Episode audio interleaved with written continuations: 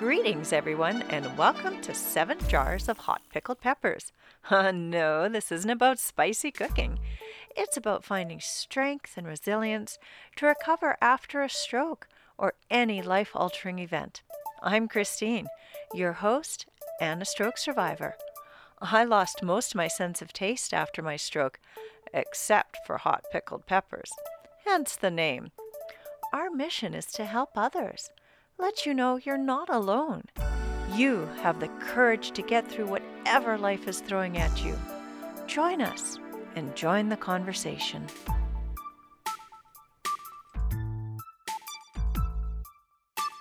Welcome to the podcast of Seven Jars of Hot Pickled Peppers. I'm Ken. This is Season 2, Episode 1. Don't Forget Me.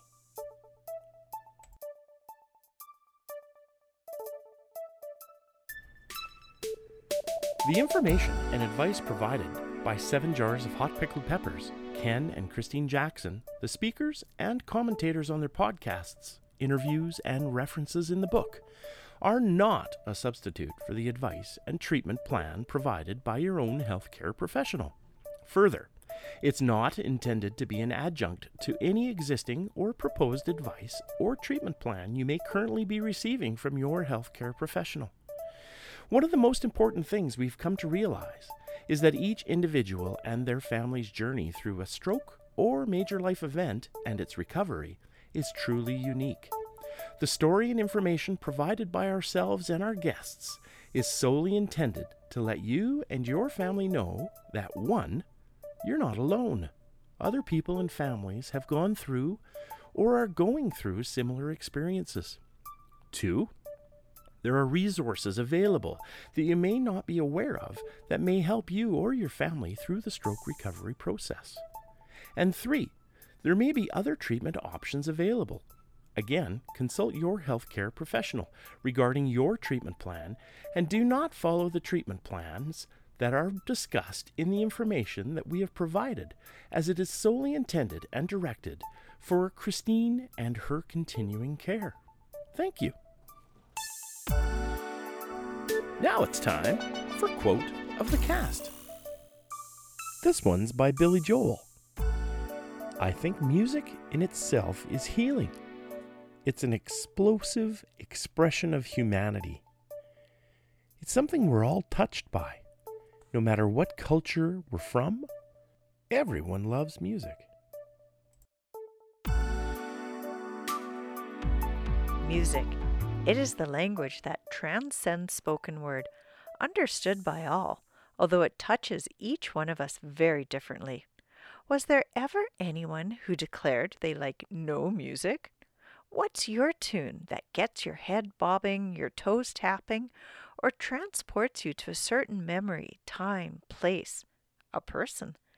Even the cobra can interpret the vibrations caused by the airborne sound and sway along. Music has always been an important part of my life. From elementary school, when I was part of the Glee Club, to teaching Aquafit to the latest songs, and now playing bass guitar in a band. I learned how to play bass several years ago at my husband's insistence. He's always been a drummer and thought it would be fun for us to do something together. Well, he was right. Five of us has formed a band. We jam and sometimes even have gigs. It's so much fun. After my stroke, I was thrilled that I could still play, but I have a whole new bass persona, very different to pre stroke. Outwardly, it appears as if I'm trying to look like a very cool bass player. Well, in reality, I'm just trying to survive.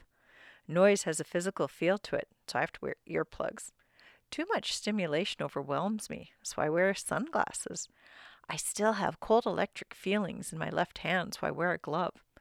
I'm still dizzy, off balance, so not much head bobbing or toe tapping, and I still have fatigue, so I sit most of the time.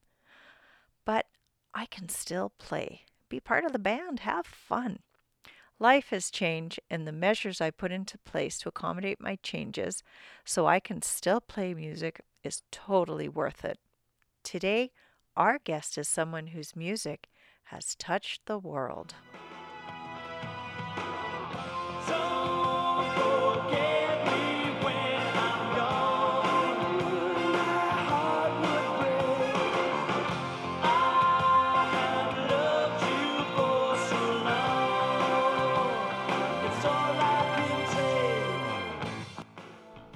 Introducing today's guest. Joining our podcast, we have Alan Frew, lead singer, songwriter from Glass Tiger, Juno Award winner, Grammy nominated, and other accolades. Alan immigrated to Canada from Scotland as a teenager. His path initially had him pursuing a medical career helping others. He still helps others through music, public speaking, and has received the Queen's Diamond Jubilee Award for his service to Canadian arts and charitable work on behalf of poverty stricken children. He's a soccer fan, and last but not least, he's a stroke survivor.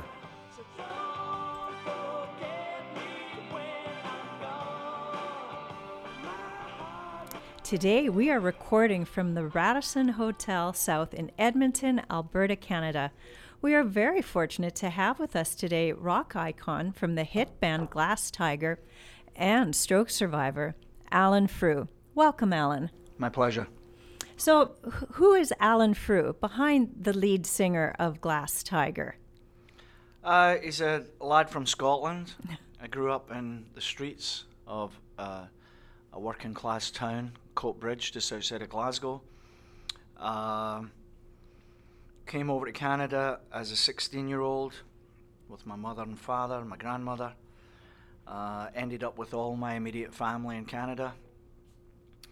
Uh, gr- grew up in a, a sort of entertainment, uh, entertaining uh, family. My dad was always willing to get up and put on a show, and my uncles and aunties. So I come by that honestly, but I really thought I, I had a future in medicine.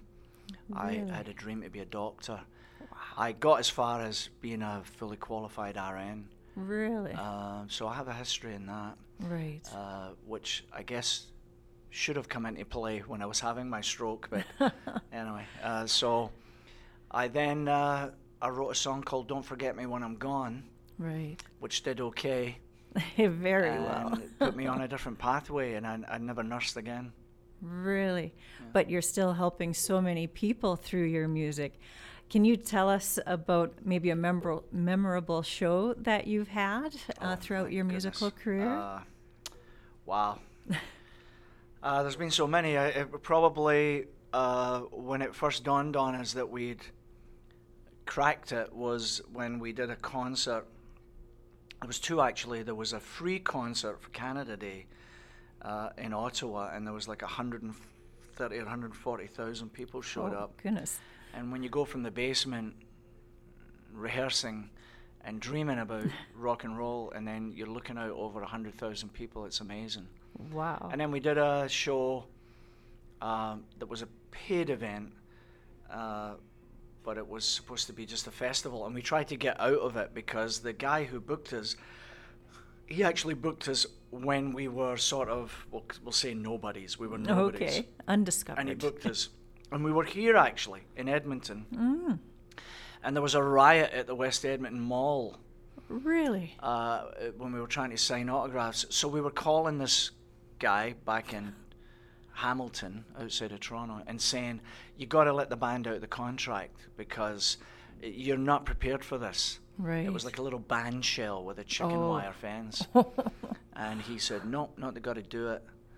And uh, there was like thirty thousand people there when we were doing sound check. Really? yeah. Oh my goodness. And it ended up like eighty thousand people, and and uh, they got abandoned uh, after about four or five songs because I couldn't stand watching kids faint. Oh. So we stopped the show, and then it ended up in a riot, and it was just oh my goodness. just a nightmare. But uh, wow, just because you people were so excited to see yeah, your music. yeah, that's when you kind of you kind of think, wow, what's happening here? You've made it. Good for you. So then, approximately three year three years ago, your life changed Uh, what, in a today's moment. date? Uh, this is the 18th. Yes. It'll be uh, so tomorrow. So it'll be three years on Monday. Really? Oh my goodness. Yeah. So, I guess first, do you mind telling us about your experience with your stroke? Well, I, I, uh, my wife and daughter were here. I married an Edmontonian, Oh, so they were here, you. and I was supposed to follow them. Right. Uh, after I finished up, I had the last recording session of my album. Mm-hmm. Now, she always says that because she wasn't there, and she's probably right. I mean, I was slamming it, having no wife or daughter around. I was just singing 14, 15 hours a Oh. day. Very busy. So I was probably under a lot of stress. And on the last evening of the last song, uh, looking back on it, I was probably a little more irritable than I. Uh, I'm never irritable, Okay. um, especially when I'm in, you know, the studio. right. But my singer, uh, my backup singer, was with me and uh, my young engineer, Mm-hmm. and they sort of said that I was a little more irritable than usual. So something So when, was off. when they left, I, d- I didn't finish singing until late. And when they left, I remember sitting down in my little kitchen area, and I just fell asleep in the chair.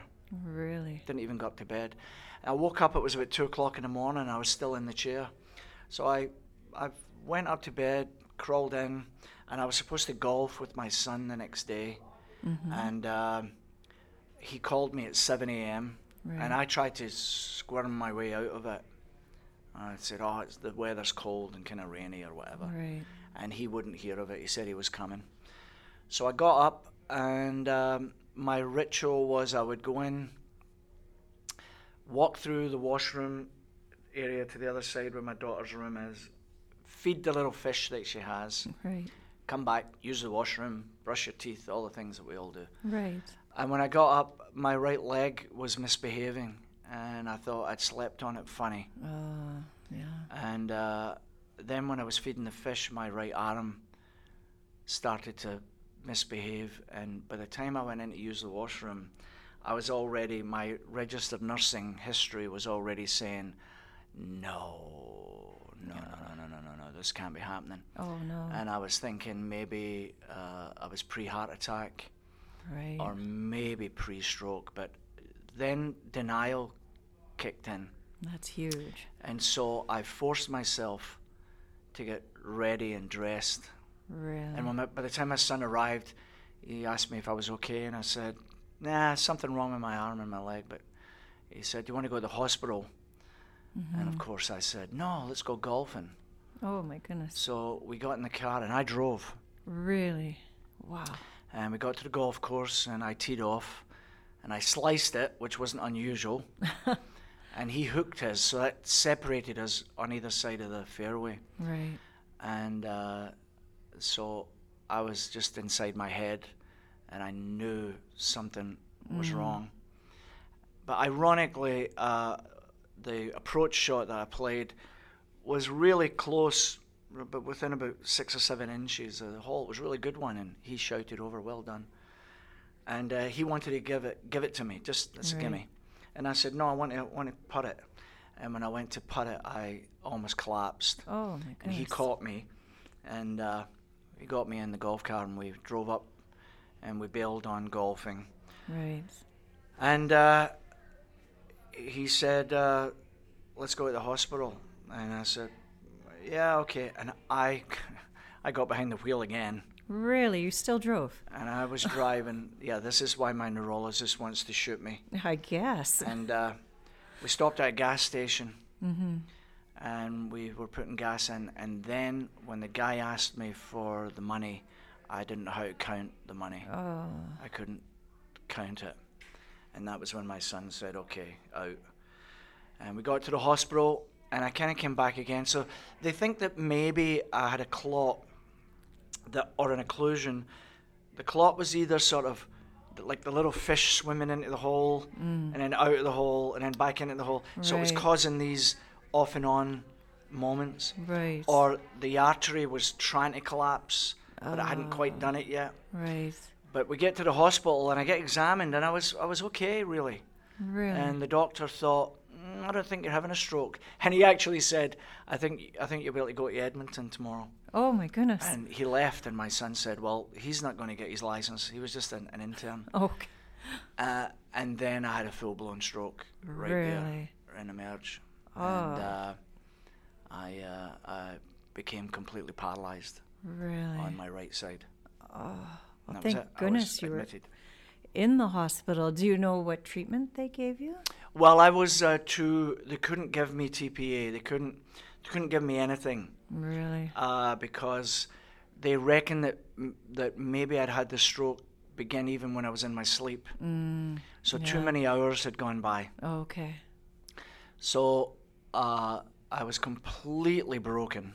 Oh my goodness. Uh, I cried for three days straight, probably. I guess. Um, and very confused. And uh, but the neurologist came to see me, and he basically said, "There's nothing we can do. We have to write this out and see if it quits." And then whatever you're left with, you're left with, and then we Oh. begin we begin the battle from there.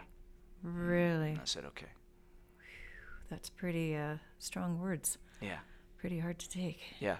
It was devastating. No doubt. No doubt. So, how did you manage that? Did your family come back to They, help f- they took an emergency flight back, and uh, the one thing that were that it really, my wife was a lioness, yeah. and uh, she took control.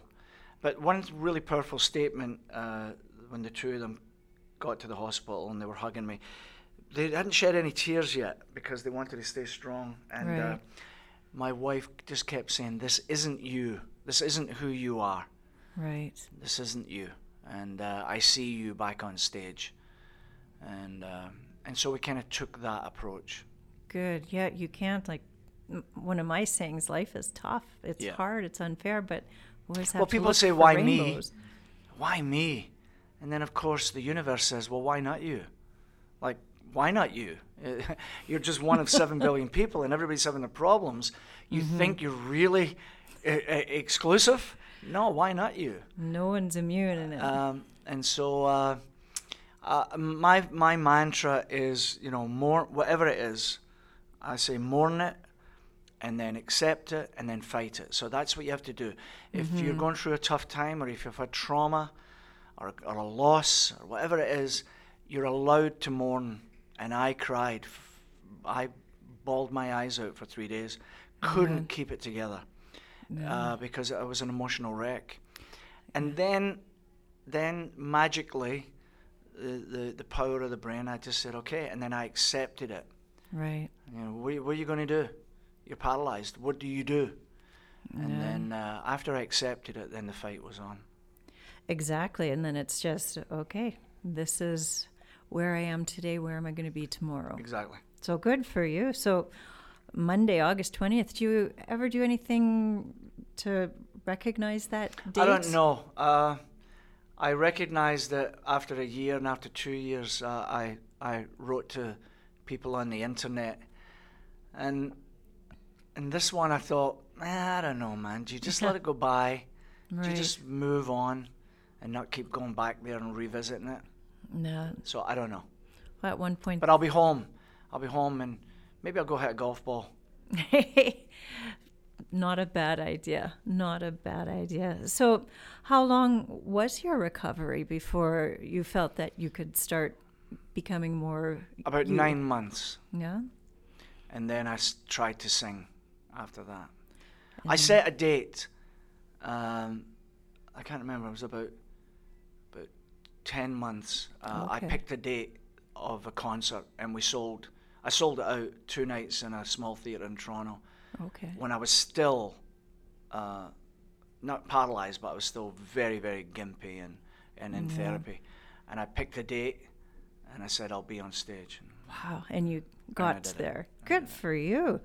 So, in one of your Instagram posts, you wrote, Life truly does live on the turn of a card, uh, perch on the edge of a dime, ready to change instantly and without warning. And I mean, that's what happened to you August 20th, three years ago. So, tell us about the changes and how you've managed it. Well, uh, you're never the same. You would know that. You're, Yes. You can never be that person ever again. Right. If you've had cancer, you're the person that's had cancer. If you've had a heart attack, you're the person that had a heart attack. So the Alan that never had a stroke doesn't exist anymore. Right. And uh, I am Alan who's had a stroke. So what that does to you uh, is it, it lives with you. You just have to uh, you have to invite it in and accept it again, and then decide what you're going to do about it. So I decided to take a look. Now, you wouldn't know it with my schedule right now, but I decided to take a look um, about, uh, you know, my health. Right. But I, but I was a healthy guy. Like I work out and I swim and, Right. and my diet It's not was- all life that you know I, so it. so i really i watch what i eat i try and get as much rest as i can Mm-hmm. um, i uh, exercise i cut back on the amount of alcohol i would allow myself to have Right. I, I was a guy that would go into the bar and if my pals were standing there and we had four five six seven pints i'd think nothing of that Right. now I limit myself to a couple of beers and Mm-hmm. and then that's it. And it, it's not like anybody ever said if you drink more than two beers you're going to have a stroke. It's not like that. You're going to have a stroke. But it's more uh, just it it helps me uh, stay alert Right. and it reminds me that I'm carrying a history now. Mm-hmm. And of course, when you've had a stroke, you're uh, in a higher category to have another one. It's just the way it is, Exactly. and um and so you live with that, and you have to channel your way through that. mm-hmm. Now my work schedule, it got really crazy. Uh, a couple of months ago, I did 45 shows in 60 days, and it it was way too much. That's very and busy. I, I made a declaration that I will never do that again. mm-hmm. And uh, and so I'm trying my best to modify um, how much I, I go out there and do this. Well, fatigue is a huge uh, symptom in stroke survivors. Do you find you struggle with fatigue? I can't decide how much of it's stroke survivor and how much of it's old age getting up there, going, oh man, I'm looking forward to my bed. Yeah. You know, like uh, going to bed now is like being invited to a party. yeah. Um, yeah, I fatigue, Mm-hmm. but uh, I, I, I think I think a lot of it's just you know it, it's a grind what I do. It, it's a very You busy know, schedule and You know, I performing. go on stage and belt it out for two hours. Oh. I get on airplanes and that 45 shows. Now, it, it wasn't 45 full shows. We were Right. actually part of a package, and we were only going on stage for about 20 minutes. But it was every night and every airplane and every van ride, and, ca- and it was too much. It's very demanding and it can be sort of anxiety causing being on stage and performing because Yeah. they're there to see you. You have Yeah. to put on a performance. I had a I had an incident recently where I thought I was having another stroke. really? and uh, I went through the whole procedure, got admitted into the same hospital with the staff, and the, the, my neurologist went crazy because I drove there again, and, oh my goodness. and uh, I was supposed to go to Italy, and my I got cancelled. But Right. When they did my MRI, they discovered a really bad sinusitis, Oh, okay. and uh, probably from all the airplanes and all Mm-hmm. the traveling. What busy schedule, not giving Yeah. yourself a break. So, when you first had your stroke, was your speech affected? Did you have to get that back? Uh, no, uh, the the biggest problem for me was a stammer. I didn't lose my cognitive uh, functioning and I didn't lose my speech, but I got a little bit of an impediment, and oh, uh, it came more when I had to think what I was about to say. So Ah. I was okay when I was in free form, but if someone said to me, "Oh, that, that's a nice pair of shoes. Where did you get those?" I kind of went, "Well, I, I, I, and, and and and believe it or not, um, ha- having you mention it creeps in a little bit." Right. and it's only when I'm trying to focus. And also, I have um, when I'm really tired Mm-hmm. and I take a big yawn, like a really deep yawn, my right hand floats up Really? in the air. I can't I can't stop it. So it's all part of the rewiring. The- I'm sure you're aware of all these things, but there's a a, a, a thing called plasticity, brain yes, plasticity, right? neuroplasticity. Which, you for those of you listening that don't know, when your brain is traumatized and that area becomes necrotic, it dies. Mm-hmm. It never ever comes back again. And all the amazing little neurons that surround it come to the come to the party and they say, "Okay, we'll help you." So when I was mm-hmm. paralyzed on my right side, that little part of the brain was dead, and then all the other guys come and they rewire and they take pick up the slack, and that's when my fingers and toes started to wiggle and my motion came back. But within the rewiring, something happened. And when I have a big deep yawn, my right hand floats up to the sky. The brain is so mysterious, Yeah. but you talked about when you're focusing to say something. The same thing happens to me. And Right.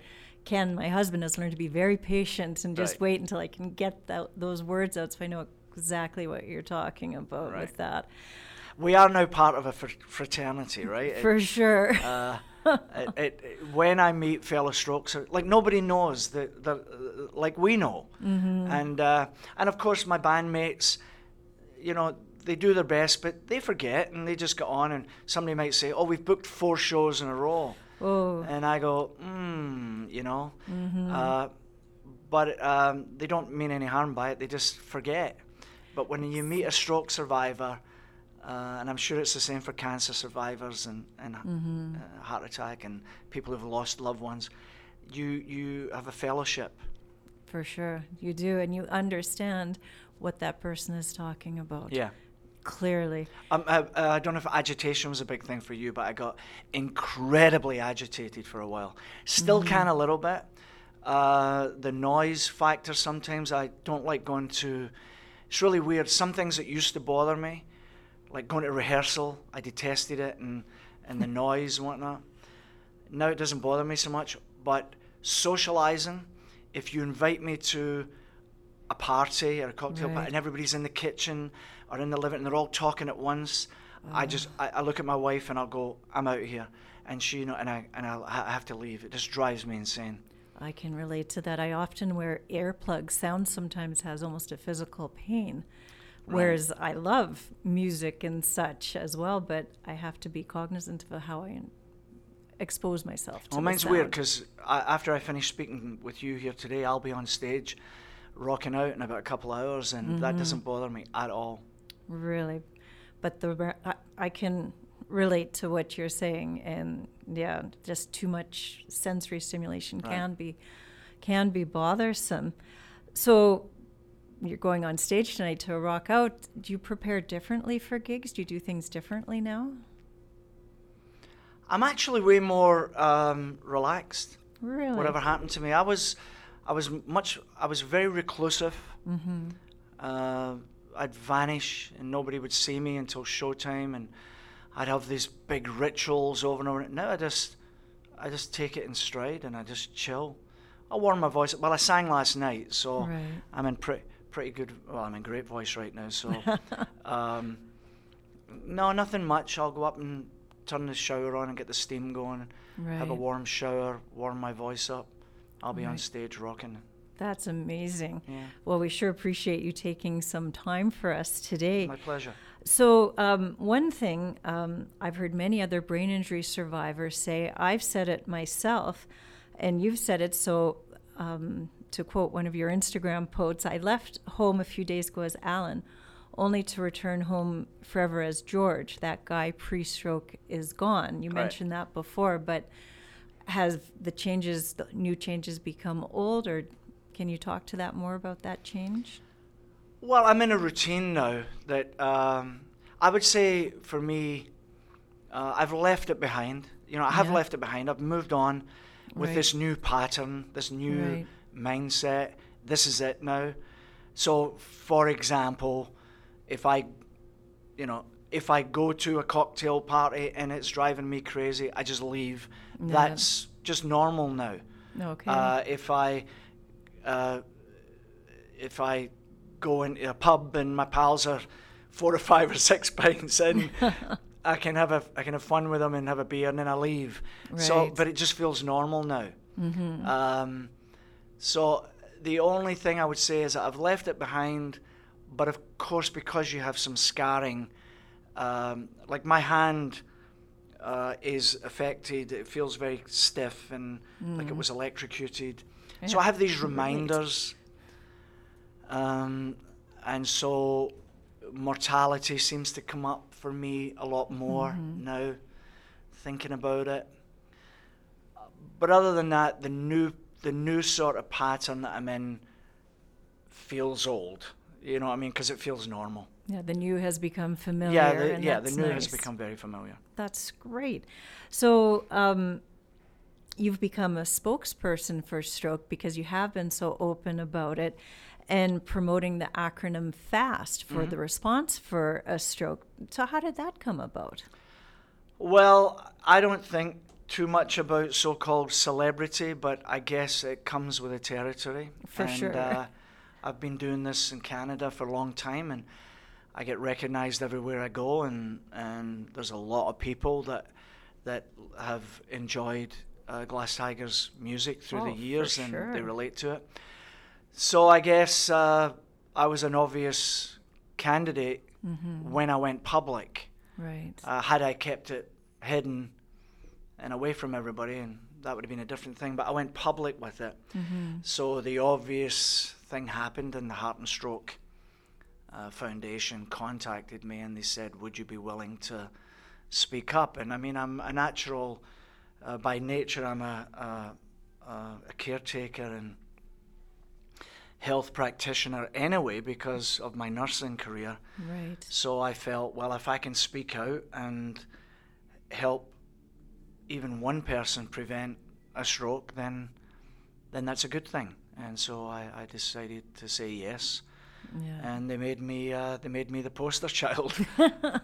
Well, that's fantastic, and more knowledge is more power. Actually, if it's funny, the turn of events, we heard your commercial Mm-hmm. during the Brian Jesperson show, which is a radio show here in Edmonton, and that prompted us to go on the radio to bring even more awareness to Oh, stroke. So you were the So catalyst for wo- it that. works. It definitely. and I mean. I've had, without an exaggeration, like uh, I- was new to Facebook, Mm-hmm. very new to Facebook when I had my stroke, and I actually, when I went public, I was actually doing it with my left hand on my left Really? thumb, one letter at a time, and I'm right-handed. Oh my and when I went public, and uh, then uh, then the news hit, and Mm-hmm. uh, you know TV stations and radio stations, uh, I um, I I decided that you know it it's more important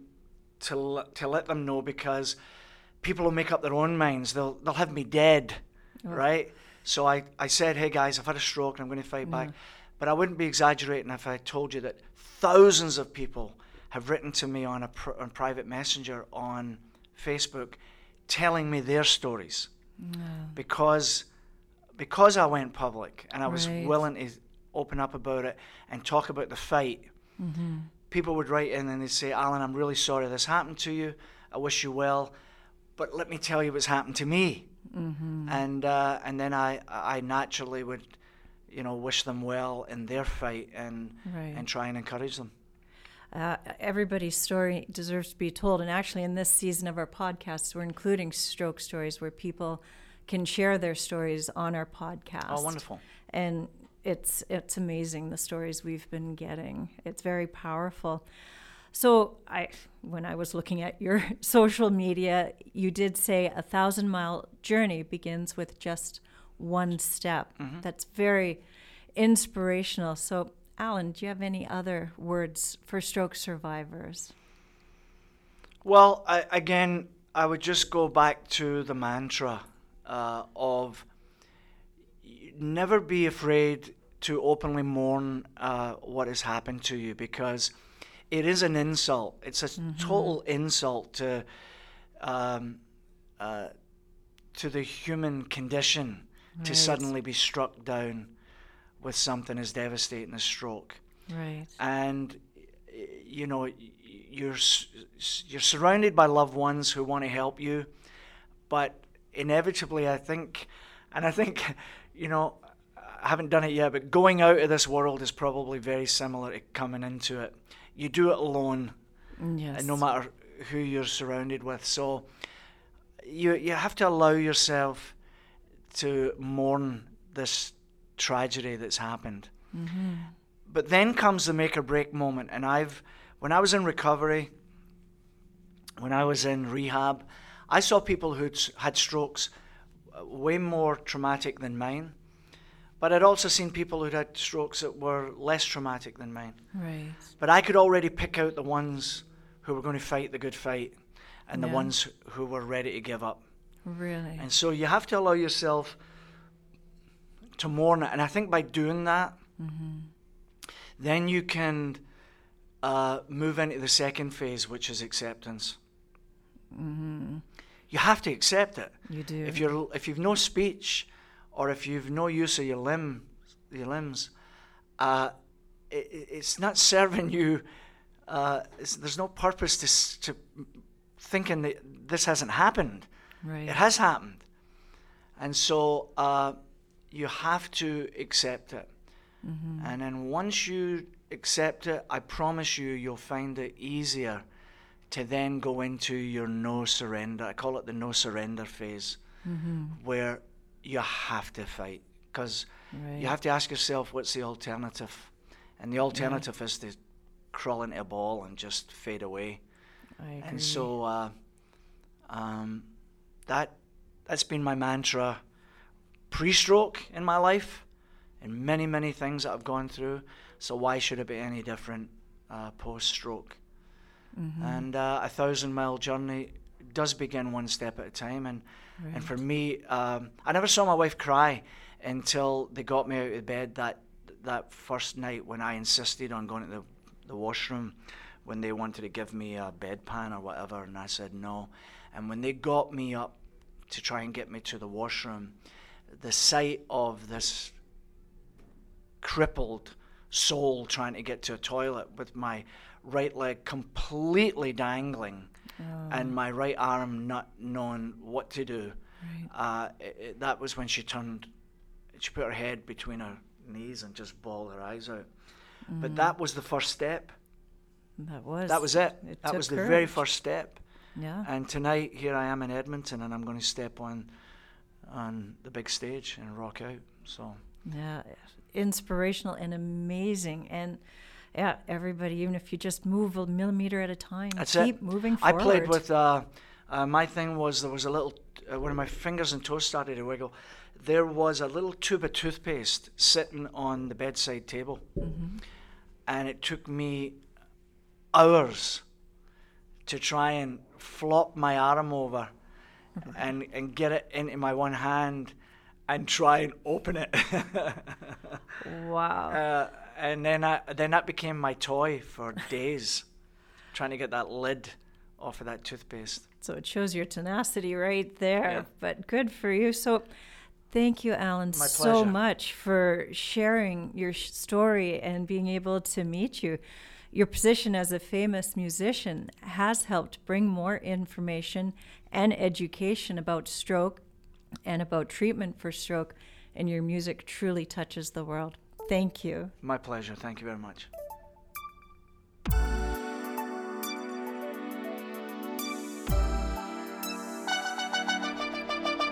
Did you know that you can follow us on Twitter at 7jars?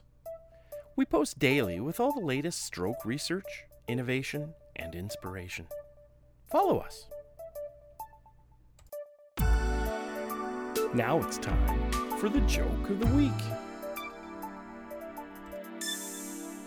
Hey, Ken, do you know why the pianist kept banging his head against the keys? Geesh, I have no idea. He was playing by ear. God.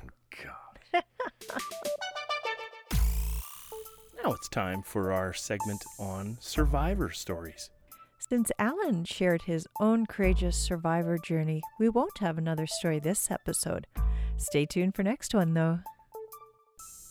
We'd love to hear from you. If you'd like to share your own stroke or survival story, or your experience as a caregiver, you can submit your story through our website at Seven Jars of Hot Pickled Peppers, or personal message us on Facebook.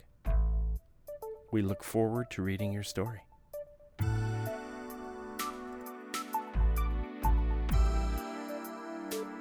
This week's Stroke Link. That was an amazing interview. There's so much strength and resilience. Alan Frew really is a warrior. So true. And that is the title of the link this week. It's an article all about Alan's journey called The Warrior Alan Frew's Inspirational Battle After Stroke. It's an amazing read and includes Alan's Instagram posts during the time he was in the hospital and throughout his recovery. It sure does. It also includes great photos and even some background history on Alan's life. He's done so many amazing things to help others and is continuing by promoting fast and proper stroke care. For sure, and encouraging people to monitor their blood pressure and cholesterol levels. We recommend this article on Google called The Warrior Alan Frew's Inspirational Battle After Stroke, and we'll have the link up on Facebook and our website.